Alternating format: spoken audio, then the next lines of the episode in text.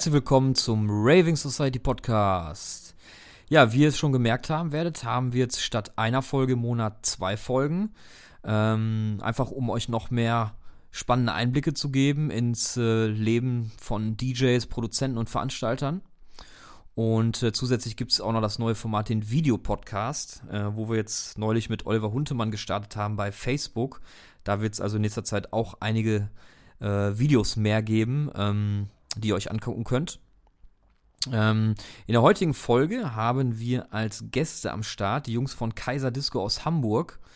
Und äh, ja, die beiden hatten natürlich viel zu erzählen äh, aus ihrer Erfahrung im Bereich der elektronischen Musik. Speziell haben wir da natürlich gefragt, ihre Labelarbeit zum Beispiel, was da so abgeht mit ihren beiden Labels, äh, wie aktuell die Szene in Hamburg ähm, für sie äh, unterwegs ist und äh, was so die Vor- und Nachteile eines DJ-Duos sind. Also äh, freut euch auf eine spannende Folge. Viel Spaß beim Podcast. Bis zum nächsten Mal. Rave on. Ciao, ciao.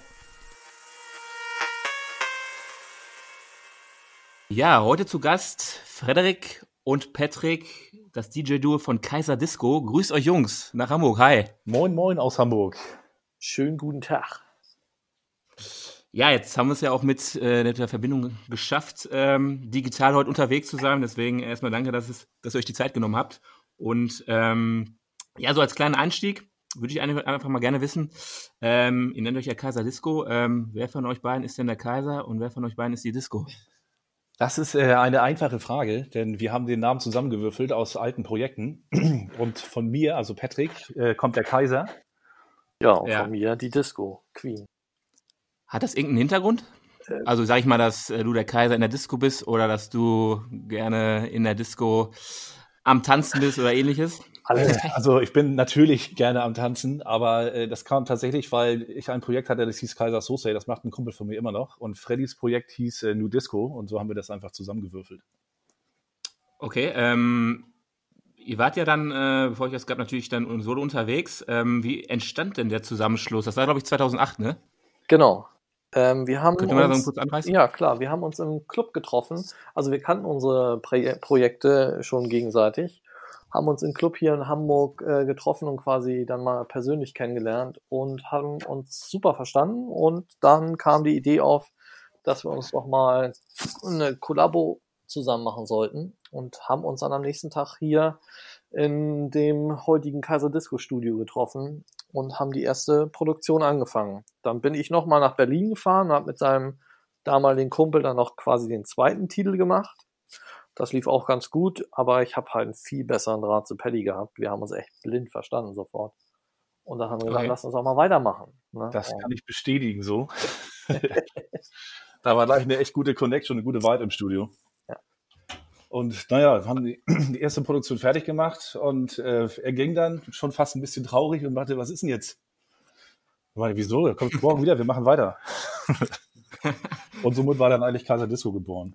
Ja, genau. Was haben denn eure, eure, ähm, eure alten Projekte dazu gesagt, dass ihr dann auf einmal weg wart? Ja, das war eigentlich schon so ein bisschen an Auseinandergehen alles. ähm, okay. Somit kam das zum guten Zeitpunkt. Mein okay. Kumpel, mit dem ich damals Musik gemacht habe, der ist nach Berlin abgehauen und das hat sich alles so ein bisschen ja, verlaufen. Und bei Freddy war das auch ein bisschen ähnlich eigentlich. Also es war irgendwie der, der richtige Zeitpunkt, was Neues anzufangen.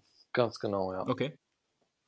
Ähm, dann habt ihr 2008 direkt dann angefangen und ähm, ich habe mich da ein bisschen durchgelesen eure, in eure Vita und ihr habt ja am Anfang sehr viele Remixe auch geschraubt. Ähm, ist das erstmal richtig? Ja, ne? Ja, es ging quasi los mit einem Remix. Ähm, ich hatte damals einen guten Draht zu der Andrea Engels. Wir haben ein Label zusammen betrieben, das hieß Takt damals.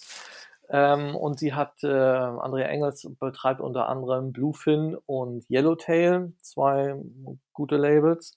Und ich hatte gehört, dass hier ein Kumpel von mir aus Hamburg, der Pierce, nicht der Pierce, der Pierce ist aus Köln, aber der Fanklarik, äh, das sind hier, ähm, das ist ein Typ gewesen aus Hamburg, der hat ein Projekt mit Piers zusammen gemacht aus Köln und die, ähm, der Titel war sehr geil und da habe ich gesagt, Mensch, lass uns doch einfach, schickt mir uns mal die Files und wir machen einfach mal einen Remix und wenn der euch gefällt, dann könnt ihr euch den ja veröffentlichen und wenn nicht, dann halt nicht.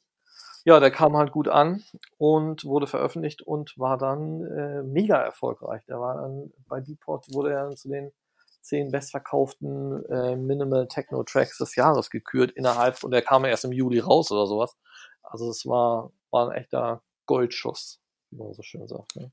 Somit ging das denn, äh, los alles. Ne? Ja. Genau.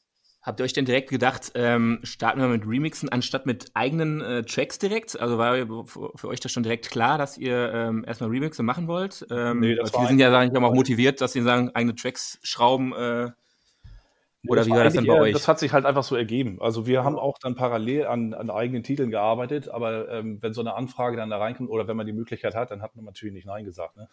Ja, dadurch, dass okay. der erste Remix halt so erfolgreich war, hatten wir natürlich relativ schnell weitere Remix-Anfragen und daher kam das einfach aus der, ja, aus der Idee quasi raus, ähm, dass wir ähm, die ersten Tracks nur Remixe gemacht haben, bis dann irgendwann Kiddas zu uns gesagt hat, mach doch mal endlich eine eigene EP und dann haben wir uns halt auch einmal dran gesetzt und dann die erste EP da bei Kiddas FM veröffentlicht.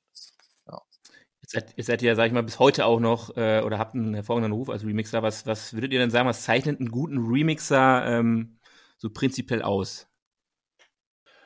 Äh, naja, ähm, es liegt erstmal immer so ein bisschen am Material. Äh, es zeichnet einen dann aus, dass man aus dem Material was Gutes, Neues macht, was im besten Fall äh, natürlich besser und auch anders ist als das Original.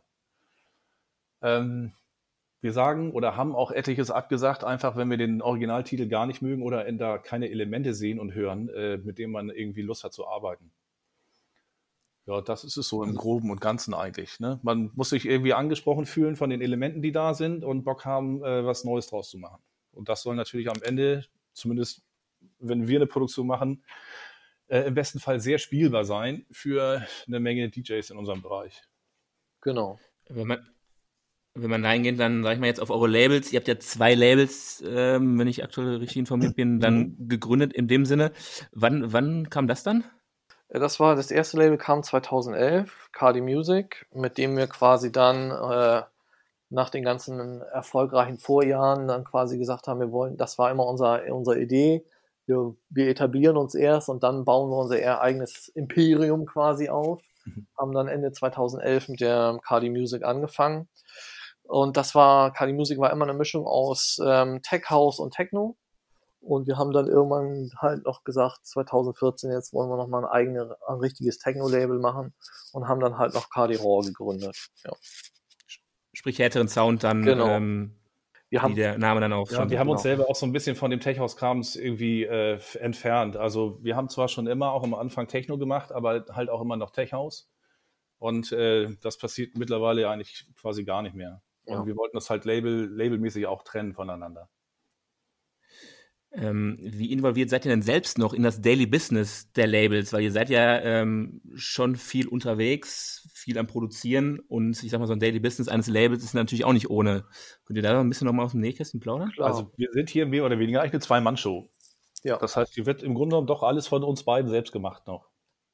Ach, komplett alles? Also was? Genau, wir hören äh, uns die Demos, genau, wir hören uns die Demos selber an, wir nehmen dann Kontakt mit den Künstlern auf, äh, eventuell fragen wir dann halt noch ein paar Änderungen, bevor uns der Titel dann, äh, bevor wir das dann unterschreiben quasi. Wir mischen uns gerne ein nochmal. Genau.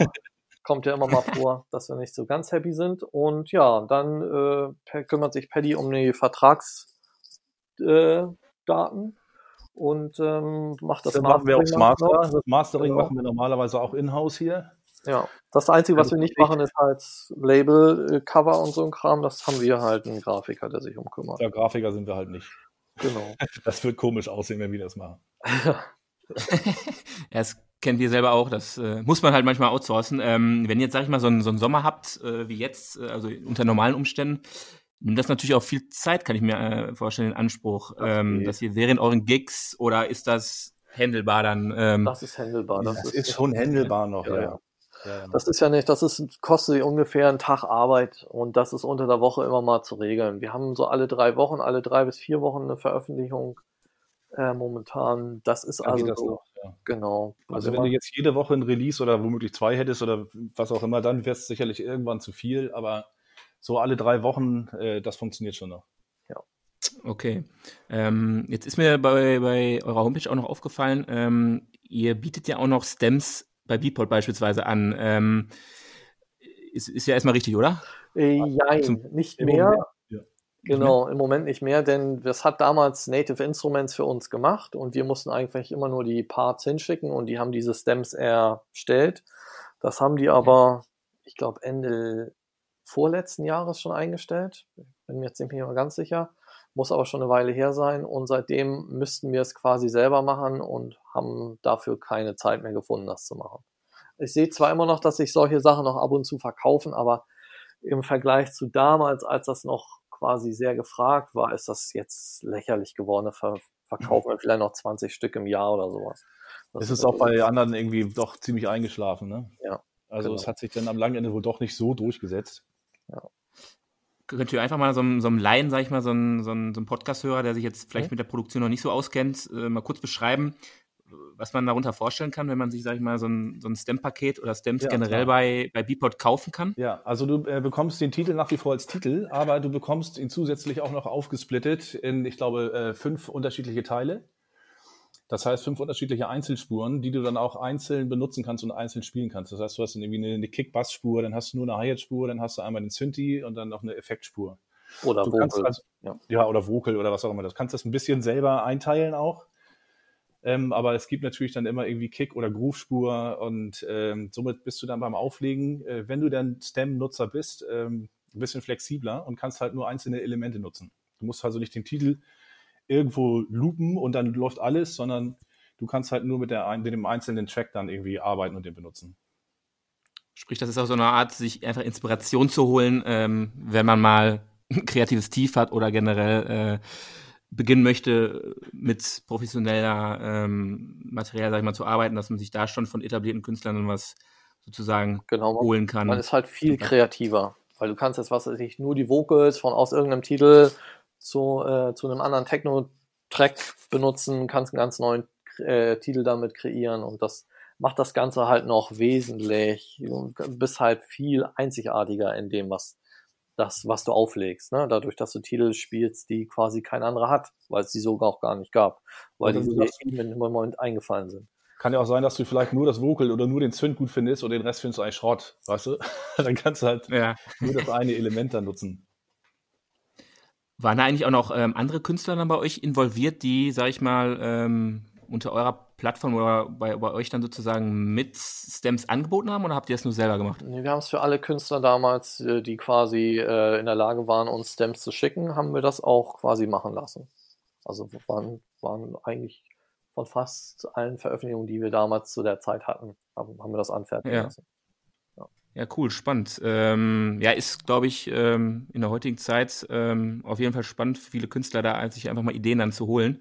Aber ähm, ist ja generell trotzdem noch möglich, sich da auch auf anderen Wegen aktuell noch was zu holen. Ist auch ähm, also für andere Leute, die produzieren oder auflegen, auch ganz interessant mal, wenn du dann die einzelnen Sachen so hörst. ähm, man, äh, tja, man ermöglicht so ein bisschen den Einblick auch in die Produktion, ne? Weil da, die es ist ja gerade für Fans auch wichtig oder auch interessant zu wissen, wie von seinem Lieblingskünstler eigentlich so ein Track entsteht. Ja. Das ist ja ähm, in der heutigen Zeit, sage ich mal, mit sozialen Medien auch noch einfacher, weil man es halt sieht und der Künstler eventuell den Fans dann auch teilhaben lässt. Ähm, aber klar, auf jeden Fall. Ähm, ja, ansonsten, ähm, wenn wir mal so, so weitergehen Richtung ähm, eurer Heimat, Hamburg an sich, ähm, würde ich jetzt mal behaupten, ist ja auch eine Hochburg für elektronische Musik. Ähm, meiner, ich sag mal, vermeintlich einfache Frage. Wie wird denn elektronische Mu Musik in Hamburg so generell zelebriert? Kann man da eine, eine klare Aussage treffen? Ah ja, Hamburg ist ein, ein Mecker für elektronische Musik schon seit unserer Jugend. Also wir sind ja mit, wir haben beide, auch wenn wir uns damals nicht gekannt haben, aber wir sind beide mit 16 an, haben wir angefangen auszugehen, sind äh, im Umkreis in die Diskotheken und in Hamburg auch schon. Und das war damals noch einfacher, in die Clubs zu kommen als heute wahrscheinlich. Ähm, aber sobald man halt 18 war, hat man hier alles an Clubs abgegrast, was es damals gab. Ähm, da gab es damals das Phonodrom, das war so ein Techno-Hochburg-Club. Dann gab es auch das Unit, das war quasi auch Techno. Da hast du diverse, damals war Minimal äh, ja noch sehr angesagt, das hieß dann noch Klick, das war überm Phonodrom. Dann hier, wo wir unser Studio haben, hier drunter gab es damals einen Club, der hieß Voila. Da lief ja von Hard Trance bis Techno eigentlich alles. Da hast du von Sven Feth bis Westbam am Wochenende die DJs sich hier die Klinke in die Hand geben sehen. Und das waren unsere, und da haben wir von Mittwoch bis Sonntag haben wir quasi hier alles abgegrast. Ja, stimmt. Mittwoch ging das eigentlich schon los hier unten. Ne? Also genau, ja. Der Club ist direkt unter uns, ja. wo wir unser Studio haben. Da waren wir eigentlich immer Mittwoch schon. Ja. Auch beide. Also eigentlich ja. hätten wir uns viel früher kennenlernen können. Richtig, ja. Zur richtigen Zeit ist manchmal auch nicht verkehrt. Das, ähm, das, genau. das, das, muss man sich mal im Hinterkopf behalten. Ähm, würdet ihr sagen, dass Hamburg und Berlin so beide Aushängerschilder Deutschlands sind in Bezug auf elektronische Musik? Seht ihr das? Würdet ihr das unterschreiben? Auf jeden Fall. Also Hamburg war ja damals ja, wie wir, ich glaube, so um die 20 waren, da war hier da in Hamburg damals die German Dance Awards, die waren noch vom Rayfly Magazin, heute FaceMac. Das war so ein richtiges Highlight auf der Reeperbahn. Da waren mehrere Clubs, dann die ganzen internationalen DJs und Sängerinnen und sowas da. Das ging hier richtig ab dann zu dem Wochenende. Ähm, also es war ein absolutes ähm, ja, elektronisches Mecker hier. Und Berlin war natürlich dann ähm, natürlich auch als Nummer eins immer mit dabei. Also das aber, ja, wir gehörten hier auf jeden Fall mit zu den äh, konkurrenzstärksten äh, ja. Städten. Also war ja früher auch nicht nur, nicht nur Clubmusik und, ja. und Labels, sondern äh, früher war ja fast die gesamte Musikbranche oder ein sehr genau. großer Teil in, in, Hamburg angesiedelt. Die sind dann ja zum großen Teil dann irgendwann nach Berlin abgewandert, als auch Universal von Hamburg nach, nach Berlin weggegangen ist. Genau. Das zogen dann so einige mit und hinterher ist die ganze Szene ähm, verlagert. Aber es ist immer noch gut hier in Hamburg. Ja.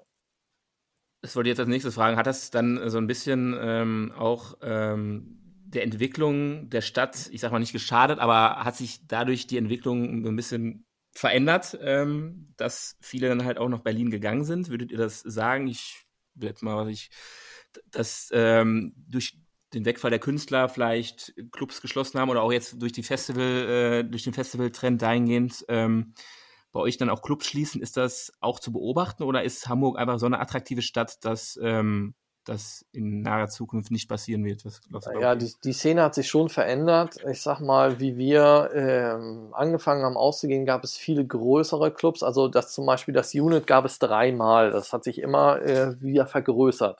Es ist immer größer geworden. Das Unit 3, das war so die Zeit, wo ich wirklich extrem viel ausgegangen bin und Paddy auch. Ähm, das war etwas außerhalb äh, jetzt hier von der Reeperbahn. Ähm, da passten aber auch schon locker 800 Leute rein. Also das gehörte zu, auf jeden Fall zu den größeren Clubs. Dann kam ja, das Phonodrom. Voll war, ja. Genau, das äh, Phonodrom war ungefähr ja etwas kleiner, aber ging auch mit äh, um die 600, 700 Leute rein, würde ich jetzt sagen. Ähm, das hat sich insofern verändert, dass die Clubs ein bisschen kleiner geworden sind. Zwar ist das übel und gefährlich heute noch immer noch gehört zu den großen Clubs in Hamburg.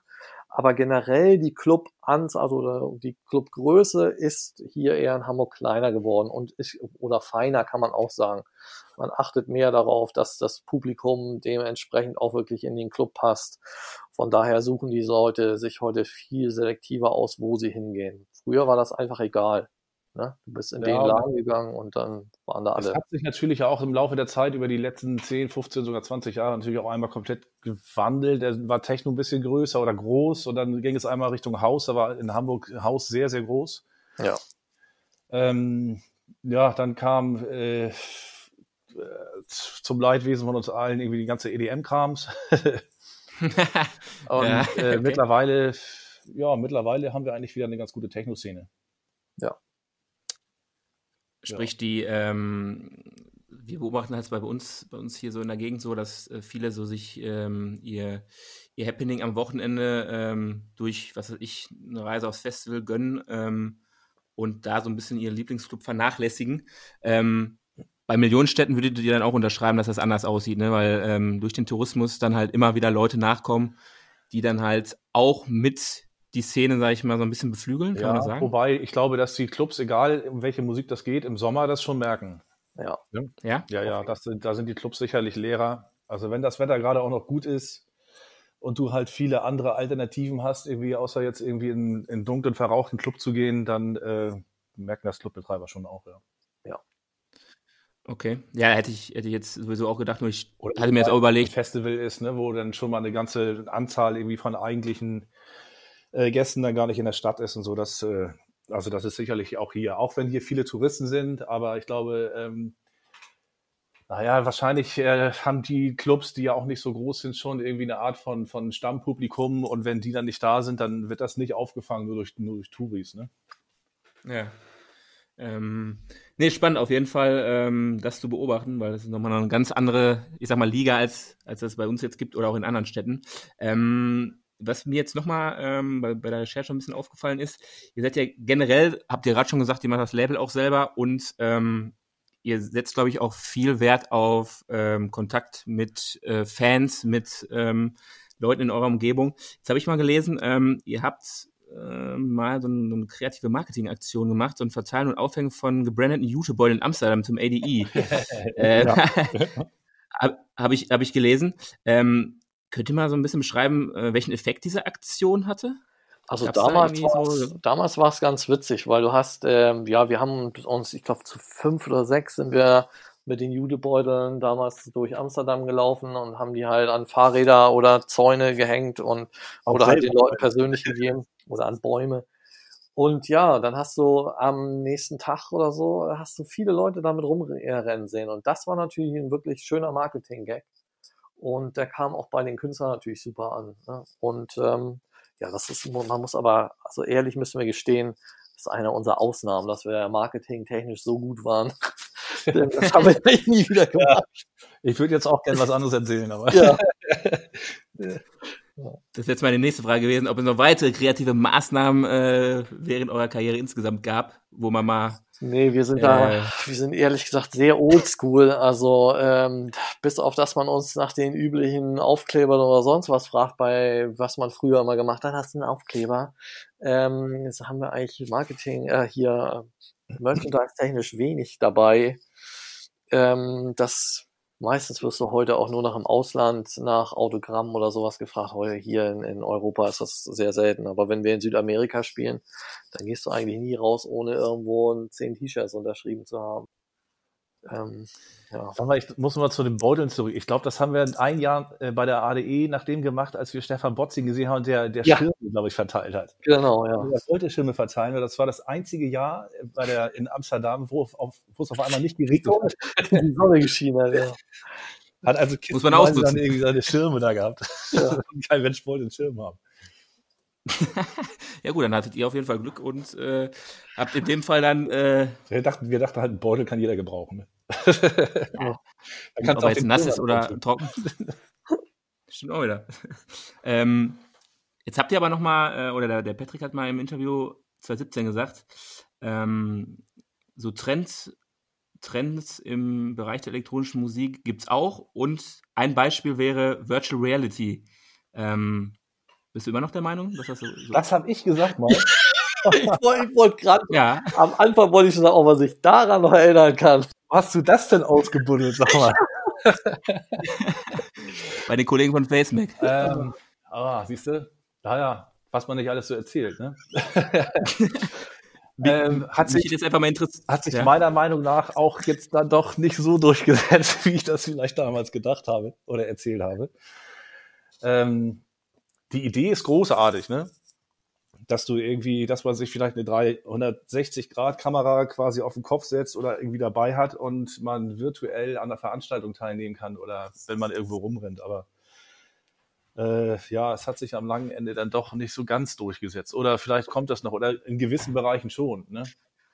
Zum Beispiel. Ja, deswegen, ich hätte jetzt ähm, aktuell halt ähm, als Beispiel hätte man ja ähm, so Szenarien entwerfen können, ähm, jetzt für die, für die aktuelle Situation, wenn die Technik jetzt schon soweit wäre, vielleicht ist sie ja auch soweit, aber wird noch nicht eingesetzt, ähm, welche Szenarien es halt gibt. Und ähm, da hast du ja eigentlich vielleicht, wenn das jetzt noch länger gehen sollte, auch gar nicht so unrecht, dass es dann noch Möglichkeiten gibt, sich, äh, sag ich mal, in, in den Club, auf dem Festival mit so einer Reality oder Virtual Reality dann einzubringen. Ähm, willst, kannst du dir das vorstellen, dass es sowas äh, noch gibt jetzt, gerade auch mit Corona? Also ich muss gestehen, ich habe so, ein, so eine Brille eigentlich sogar noch nie aufgehabt. Äh, ich glaube, dass wahrscheinlich, egal wie echt das wirkt, äh, dir trotzdem so ein bisschen das Gefühl fehlt. Es ist vielleicht irgendwie eine, eine Notlösung. Also so ein bisschen wie jetzt äh, beim Fußball Geisterspiele vielleicht.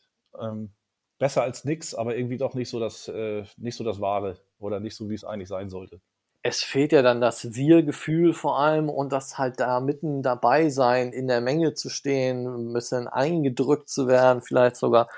Ich finde, das Virtual Reality würde dann ja wirklich nur Sinn machen, wenn du dann die Möglichkeit hättest, direkt auf die Bühne zu gehen, neben dem DJ zu stehen oder äh, dich da vorzustellen oder, äh, und das halt wirklich ganz nah zu sehen. Aber jetzt irgendwie aus der Zuschauerperspektive da, da dabei zu stehen, würde ich ziemlich langweilig finden, weil du hast halt vor allem, wie stellt man sich das vor? Dann steht man ja. eigentlich in seinem eigenen Wohnzimmer, hat die Brille auf und denkt, man ist woanders, sondern willst dir ein neues Bier holen, dann setzt das Ding ab und gehst in deine eigene Küche ja. um die Ecke und holst dir ein Das muss halt alles noch parallel gehandelt werden. ähm, vielleicht, vielleicht, wird man ja auch irgendwo dann einfach abgesetzt und weiß gar nicht, wo man ist, mit der Brille auf und dann muss man sich halt zurechtfinden. Dass man, dass man dann nicht sozusagen im Wohnzimmer ist, sondern, was ich, im Wald oder sonst irgendwo und äh, sich seine eigene Realität hat und dann noch ja. die Brille beispielsweise. Aber ja, das ist, sind auch nur Hirngespinste von mir jetzt beispielsweise.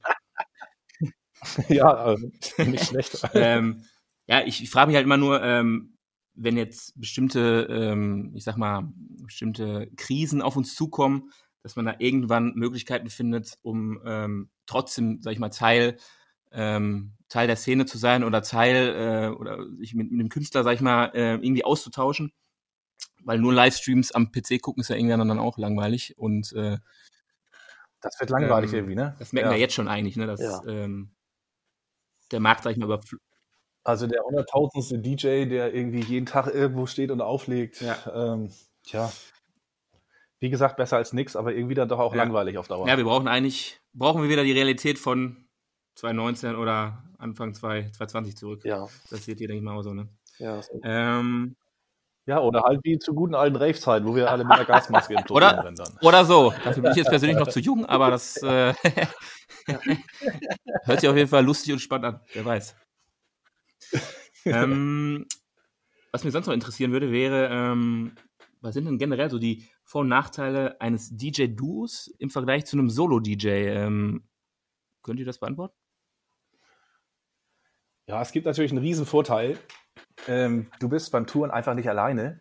Denn alleine sein, außer du gönnst dir den Luxus eines Tourmanagers, ähm, das ist schon echt nervig und zehrt irgendwann so auch an einem selbst. Ähm, also gibt gibt durchaus einige, die äh, da so leichte Depressionen bekommen haben durch.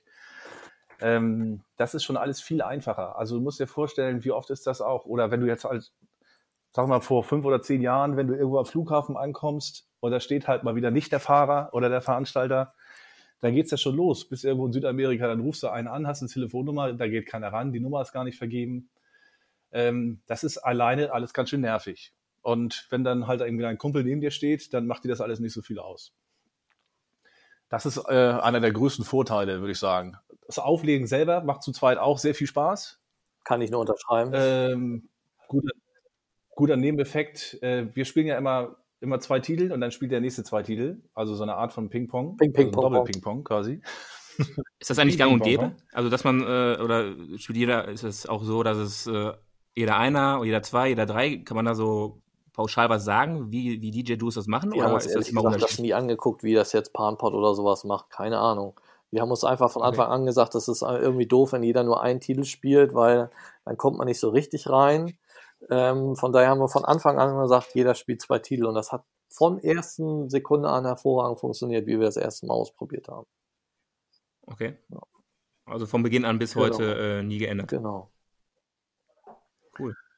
Und man hat halt, wenn man zwei Titel Zeit hat, äh, weil der andere halt gerade dran ist, dann kannst du wunderbar dir irgendwie ein neues Getränk einschenken oder ein bisschen genau. mit den Leuten interagieren und die animieren. Äh, das ist auch ein großer Vorteil, wenn du zu zweit hinter dem Deck stehst. Ne? Ähm, wenn man alleine ist, dann bist du oftmals irgendwie mit, mit Mixen und Titelauswahl und sowas ja. beschäftigt. Ja, der andere hat halt dann äh, die Zeit und bringt vielleicht den Titel am Mixer neu rein, aber kann auch die Leute halt irgendwie so ein bisschen äh, bespaßen, animieren. Ja, wir, wir haben da tatsächlich beide das Gefühl, dass man doch ein bisschen näher am Publikum dann dadurch ist. Also wir haben ja jahrelang auch alleine gespielt, weil das durch die südamerikanischen Promoter äh, angefragt wurde von Anfang an, ob wir eventuell alleine kommen können, um Kosten zu sparen. Das haben wir dann ausprobiert.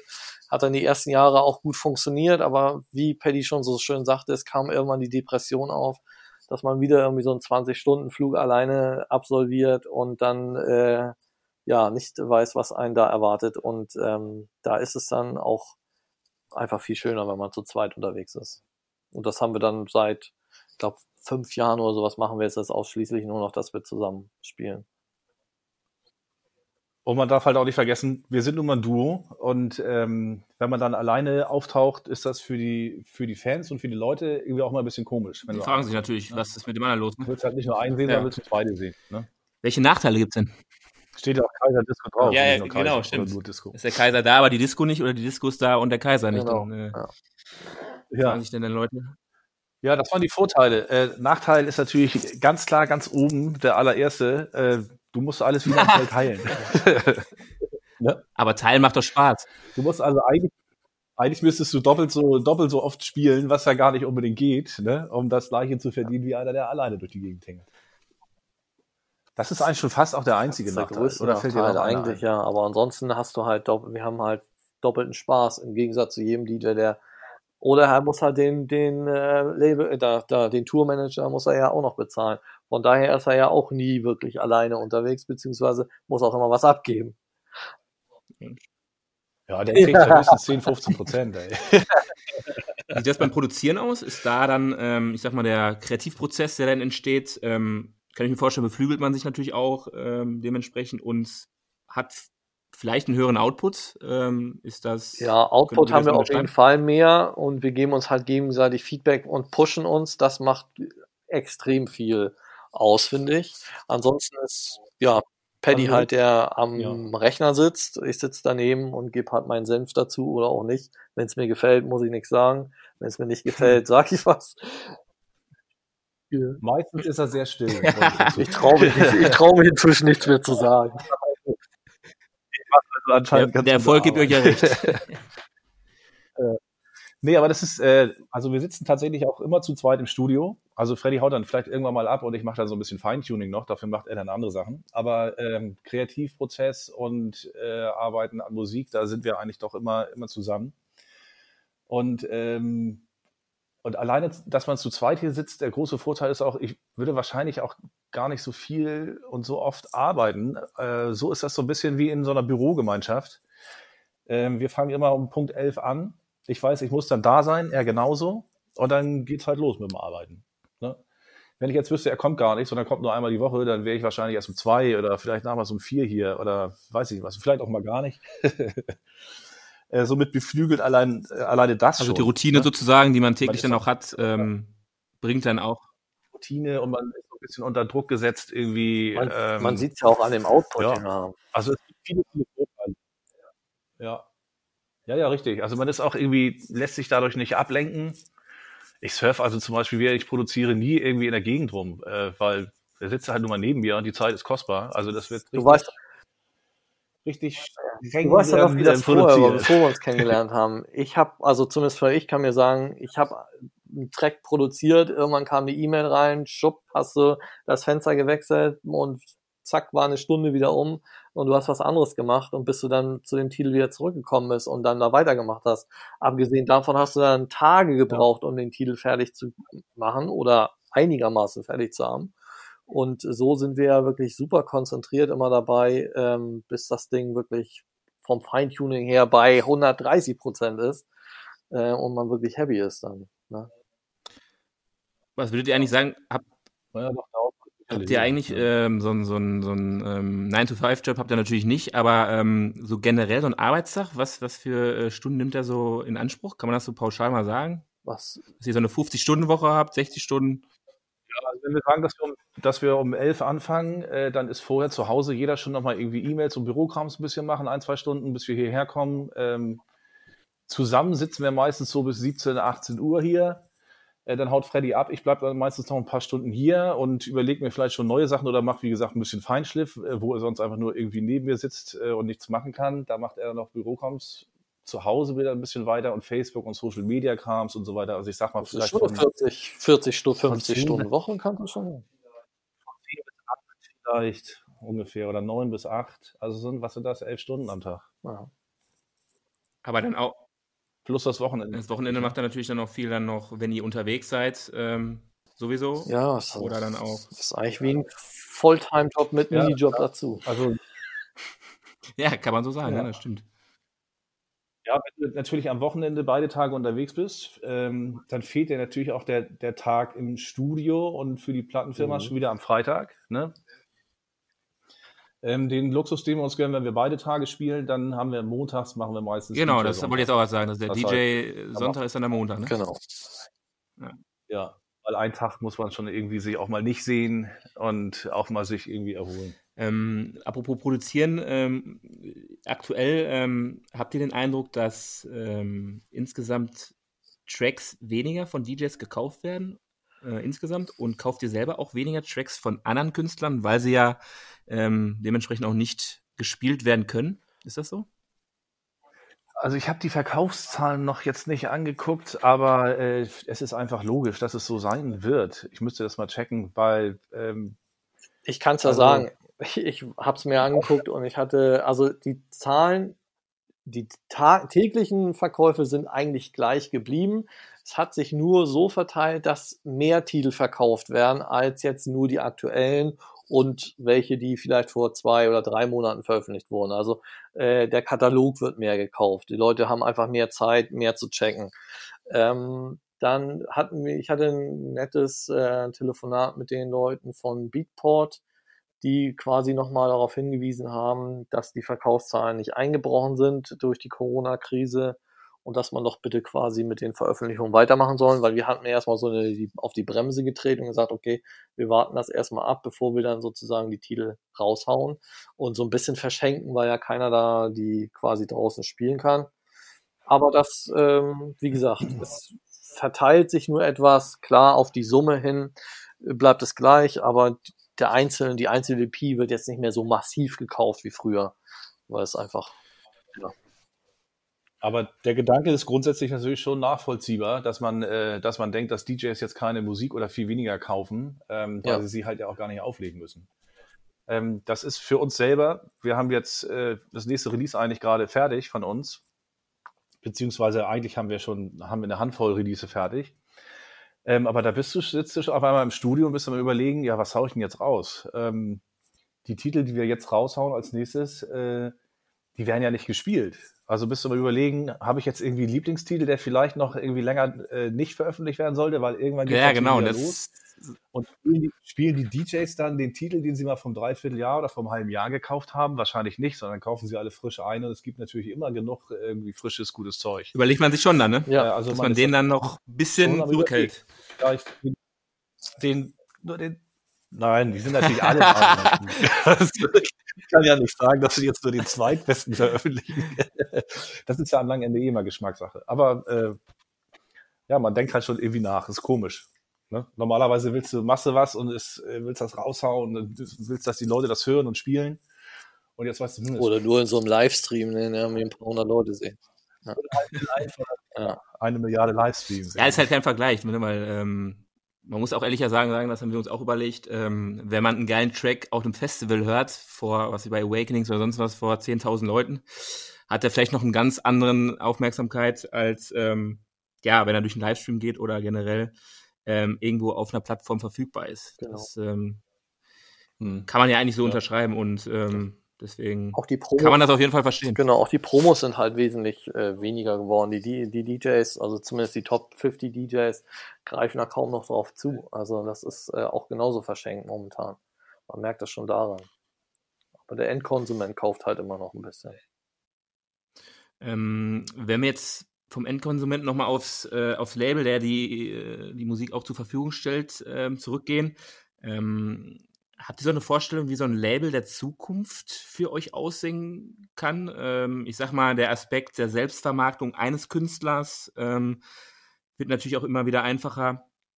und ähm, dass, sag ich mal, so ein Label irgendwann auch überflüssig sein kann. Habt ihr mit dem Gedanken schon mal gespielt, dass das eintreten kann? Klar, es gibt immer sowas wie Spotify oder sowas, wo du deine Sachen angeblich selber vermarkten kannst und so. Ähm, das funktioniert aber eigentlich in den wenigsten Fällen. Also du musst schon dann wirklich ein Marketing-Genie sein, um das wirklich nach vorne zu äh, bringen ohne dass du quasi ein Label im Hintergrund hast, das weiß, wo, wo man sich hinwenden muss, um ein Feature zu bekommen oder dass das Label so bekannt ist, dass es ähm, die richtigen Kanäle hat, um sozusagen das besser zu positionieren in den richtigen Foren, Blogs, Webseiten oder äh, naja, Podcast, was auch immer, ähm, wird das halt sehr schwer. Ne? Also auch ein gutes Netzwerk genau, insgesamt haben, das Netzwerk der Künstler haben. an sich nicht hat. Ja. Ja, die fehlt halt die Plattform so ein bisschen. Ne? Also du kannst das schon alles alleine machen, aber äh, naja, so ein äh, Label bringt halt irgendwie auch ein gewisses Standing mit, ne? Und ähm, andere DJs hören dann halt dann auch irgendwie schneller rein, wenn was geschickt wird. Und äh, also das fehlt dann halt, wenn du es alleine machst. Aber theoretisch hast du natürlich recht. Also theoretisch könnte man das alles schon heute alleine machen. Ähm, jetzt seid ihr insgesamt ja auch viel auf Social Media, sag ich mal, aktiv, was für einen Künstler ja auch prinzipiell erstmal wichtig ist. Ähm, was mir noch aufgefallen ist, ähm, ihr nutzt, ähm, ich hoffe, ihr macht es immer noch, die äh, Plattform Twitter, ähm, was für mich jetzt im ersten Augenblick eher untypisch ist für Künstler. Ähm, könnt ihr mal beschreiben, wie der Kanal, sag ich mal, aus eurer Sicht optimal bespielt wird? Also, äh, ich muss gestehen, ich glaube, ich habe noch nicht einmal was auf Twitter gemacht. Ich bin eh der Social Media Muffel bei uns. Ähm, äh, Freddy ist da eine Ecke besser. Und dann haben wir auch noch ja, unsere Managerin Steph, die uns beiden hilft und uns immer in den Hintern tritt, sonst wären wir noch viel schlechter. Ähm, du hast recht, wir sind auf Twitter vertreten aber das ist eigentlich die, äh, die noch auch mit die schwächste Plattform für uns oder wo wir am schlechtesten ja, sind. Ja, ich checke da zwar also, ab und zu mal äh, die Tweets von den Kollegen und antworte mal ab und zu auf etwas, was mir gefällt oder nicht gefällt und gebe meinen Senf dazu, aber dass ich jetzt aktiv selber irgendwas poste ähm, und zum Gespräch anrege, das hält sich eher in Grenzen seit diversen Jahren. Aber es ist schön, dass es den Eindruck macht, dass wir da ganz gut vertreten sind. Ja, äh, ist, also es ist, ist, mir auf jeden Fall ähm, sozusagen ins Auge gefallen und ähm, mich hätte halt interessiert, ähm, welcher, kan welcher Vorteil der Kanal an sich bringt. Ähm, klar, Interaktion insgesamt, ähm, aber vielleicht hättet ihr noch ein bisschen herausstellen können, ob da jetzt, sag ich mal, noch ein paar ähm, Vorteile mitgebracht werden können, die jetzt äh, Ich glaube, man kann nicht so einfacher ins Gespräch kommen, also so ähnlich wie bei Facebook, glaube ich auch, aber Twitter ist da schon eher so ein, ja, ich, ich sehe das zum Beispiel jetzt bei Truncate oder sowas ganz oft, der halt darüber ähm, ja, Kommunikation anregt. Aber ich, ich persönlich muss das für mich sagen, ich nutze es einfach nicht, weil ich einfach entweder nichts zu sagen habe oder nicht weiß, äh, was ich da äh, ein Gespräch anregen soll. Ich bin da wirklich nicht besonders gut. Ist ja auch immer schwierig, da so ein bisschen die Musik dann auch rüber zu transportieren. Ja, ja, ne? genau, weil, ähm, ja. Musik soll ja im Vordergrund stehen und ähm, klar, Statements sind auch manchmal wichtig, aber ähm, im Endeffekt soll der Künstler ja mit seiner Musik, Musik ähm, glänzen und nicht mit seinen Worten. Genau. Meistens zumindest. Ja. Ähm, nee, hat mich einfach nur mal interessiert. Ähm, cool, das ähm, dahingehend. Ansonsten, ähm, insgesamt haben wir immer ähm, am Ende der Sendung sozusagen so eine kleine Anekdoten, ähm, Anekdotenzeit. Ähm, ich habe jetzt mal so, ein, so, so, ein kleine, so eine kleine Geschichte äh, mir runtergeschrieben, sind nur ein, zwei Sätze. Ich lese euch die einfach mal vor und ihr könnt ja einfach mal dann eure Antwort ja. spontan so raushauen, was euch da so zu einfällt. Okay?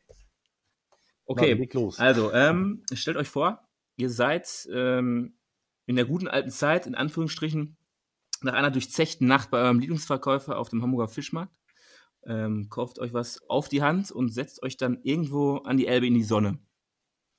Ähm, ein richtig sympathischer Tourist, egal ob Männlein oder Weiblein, setzt sich dann zu euch und fragt, Herr Jungs, ich reise morgen wieder ab und äh, brauche noch eine richtig krasse Geschichte aus Hamburg, die ich ähm, irgendwann meinen Urenkeln noch erzählen werde, wenn ich alt bin. Äh, könnt ihr mir da weiterhelfen, fragt der Tourist. Was, was wäre da eure Antwort? Habt ihr da was sagt ihr den Guten? äh, Also, dass das überhaupt passiert ist, ist eine Weile her. Also nicht mit dem Touristen, sondern das war nach, dem, nach einer durchzechten Nacht noch irgendwie beim Fischmarkt morgens. Saß mit dem Fisch. War auch die gute alte Zeit. Harley äh, Oha, ja, fragst aber jetzt was. Äh, oh, da gab es mal so eine, äh, wie hieß das ja nochmal? Peters Pilzbörse? Nee, wie hieß das? Gegenüber für eine Fischer Auktionshalle. Ich würde ihn einfach da hinschicken und dann wird auf alle Fälle irgendwas passieren, was äh, er seinen Enkeln erzählen kann. Weil wenn du da reinkommst, dann sitzt da der, ich glaube, der ist, der ist, glaube ich, blind, der Sohn von der, von der Besitzerin, von der Kneipenbesitzerin. Das sind nur noch fertige Menschen. Der spielt an so einem Alleinunterhalter-Klavier. Äh, äh, Hamburger, gute Hamburger äh, Songs. Die Leute singen besoffen mit und äh, die, die kein Geld mehr haben, die sammeln sich die stehen gebliebenen Biere zusammen und kippen oh. sich ein neues zusammen daraus. Also, und das trinkt man dann ähm, sozusagen mit und dann ist glaube, man ein Mitglied. Ich würde ihn dann einfach dahin schicken. Ich habe leider den Namen, den Namen vergessen, aber dann hat er auf alle Fälle was zu Me Meinst du denn, dann würde er noch jemals nochmal nach Hamburg zurückkommen? Wegen einer äh, Lebensmittelvergiftung oder sowas? Um sich an Herpes zu erinnern. Ja, die wird aber wie wir das schon irgendwie wegstecken. ja, okay, dann ähm, schauen wir mal irgendwann. Vielleicht äh, kann man das irgendwo noch mal im Touristenführer irgendwo finden. Ähm, und dann, oder euren Tipp dann noch mal hinzufügen.